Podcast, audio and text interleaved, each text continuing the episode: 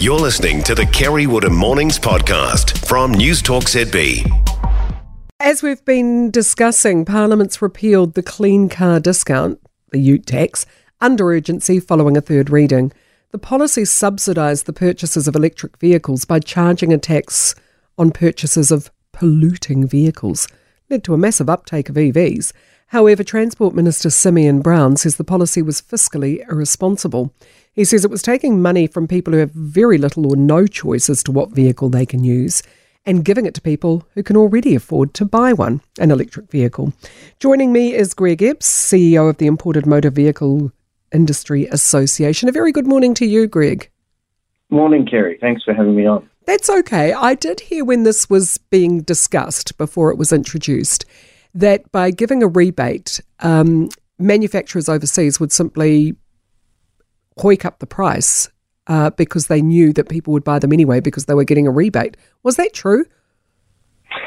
Uh, well, I can't speak to the, the manufacturing sector. Um, we bring in, our members bring in the, the, used imports, but certainly what was seen as soon as the, the rebate was introduced was that the prices in the auction houses over in Japan, where we get a lot of our yeah. vehicles, they, they went up by, by right. essentially the same amount. so yeah, yeah, that's that's kind of what I thought. Okay, um, a, an emailer said, "Well, no, it is good for the environment, uh, environment because people who can afford to spend say seventy thousand on a new car will change it over every couple of years, and thus EVs will enter the second-hand market. More of them means that the price will come down." Mm, that's that that will happen, but how quickly does that happen when? Um, you know, there's about there's about 250 to 300,000 vehicles that come into the country every year. Half of them are new and half of them are used imports. Now, if we're just relying on the new car sector to bring in the EVs that we need and the low the low emission vehicles, that'll take a long time to, to transition the 4 million vehicles that we've got out there. What's actually been happening with the used car sector is that we have been bringing in very fuel efficient vehicles, um, a lot of hybrids. Hybrids really mm. are the step change that I think we'll be moving towards. Um, our source market, the biggest source market for us, obviously, is Japan. About 95% of the used imports come from there. And Japan has been moving to hybrids. Um, they will be the vehicles that will be coming in. Uh, and, and, we've essentially sort of hit a plateau. We've been bringing in um, much cleaner vehicles, uh, lower emission. Uh, and, and but we've we've sort of got to the point looking back at our source markets, we've gotten to about the best cars we can be bringing in at the moment, um, and and we're we're just sort of going to move along with those for the next couple of years. So, if you were going to buy a car, would you buy a hybrid? Yes, yeah. yeah. I um, you know, I'm looking at, looking out the, the window at, at, the car we've got on the on the, the driveway. It's about 12 years old you know, I would be looking at my next vehicle to be uh, to be a hybrid um, because that's you know it's all about making that progressive change and going into something better. So, you know, on on average, your vehicles uh, we measure them in terms of their efficiency of, of litres per hundred kilometres travelled. Um, most cars are sort of eight to nine on average uh, hybrids can be down around four to five. So mm. you you automatically are saving yourself money in terms of the, the fuel you'll need to buy, and you've reduced your carbon emissions by shifting into that, that hybrid.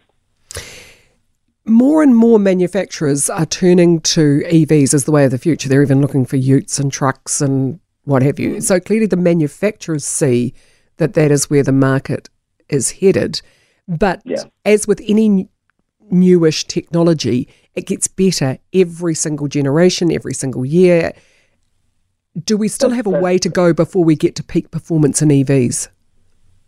I, I think we're getting there, um, but then always there'll, there'll, always be something better coming along, and, and, it's very hard to predict what that will be and, and what time frame that will come in. And uh, you know, as I say, with the used import sector, we we sit in a in a pretty enviable position of being able to look at at what is available and, and pick out the best vehicles to meet not only uh, to try and get as close as we can to lower emissions uh, standards, but also to provide the options and choice for um, uh, average Kiwis. It's, it's about providing an affordable choice to them as well. You know, there's there's a lot of um, uh, families out there who need a, a, a, bigger sort of car, but they're not going to get themselves a seventy thousand dollar SUV with seven seats. You know, they they need to come in and, and find that used hybrid uh, uh, or even a, a, a lower um, emitting efficient ICE vehicle mm. um, that has the seven seats, you know, the Estimas, the Alphards, those those sorts of vehicles. Um, so what we do in, in, our sector is look to see what do people need in their in their day to day lives, yeah. families and tradies and that sort of thing, and we try and get them the, the best cars we can um, looking at the you know the the target that we're all trying to get to, which is we're trying to reduce the emissions. We're trying to reach out to that.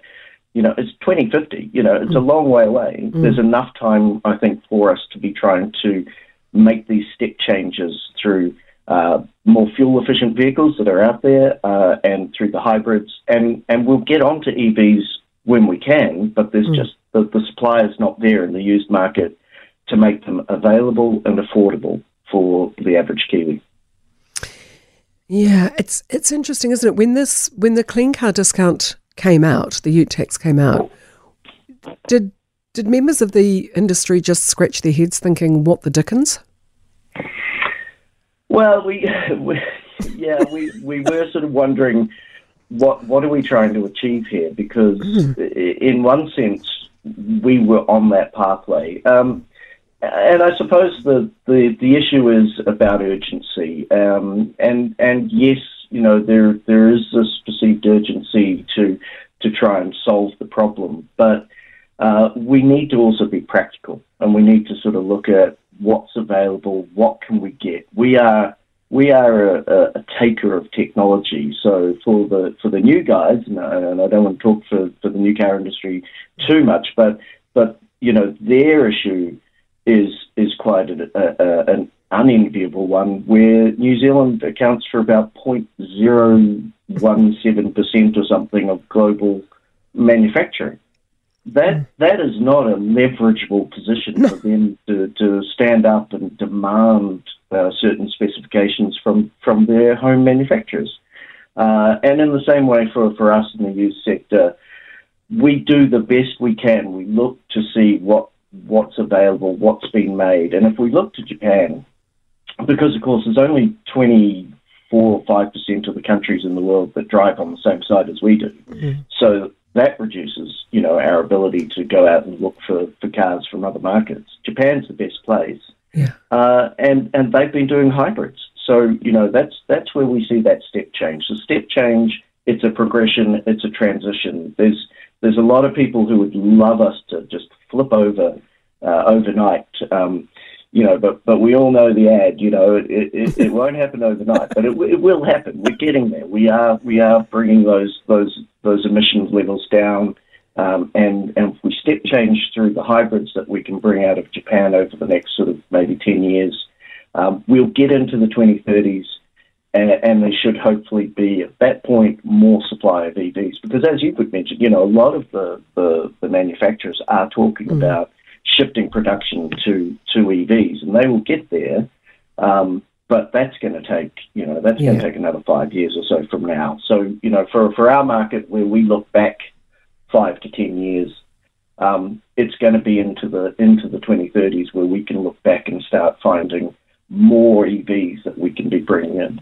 And just finally, because I know you have to go, Greig, um, hydrogen cars? That's so funny. I was having this conversation this morning with, with with our mother, my mother-in-law, who's, who's, who's staying with us at the moment. Um, school holidays coming up. Um, yeah. You know, uh, hydrogen for heavy, really, and for bigger. Um, I don't think hydrogen for light vehicles is, is going to be a real goer. Um, you need the infrastructure, and as as the, the new government has been talking about and, and, and people have been talking about for several years, even with EVs, we need to be rolling out the infrastructure for charging and for, for people to have confidence that they can go out in their vehicle and and keep going because there's a way to, to refuel that vehicle through electricity or whatever.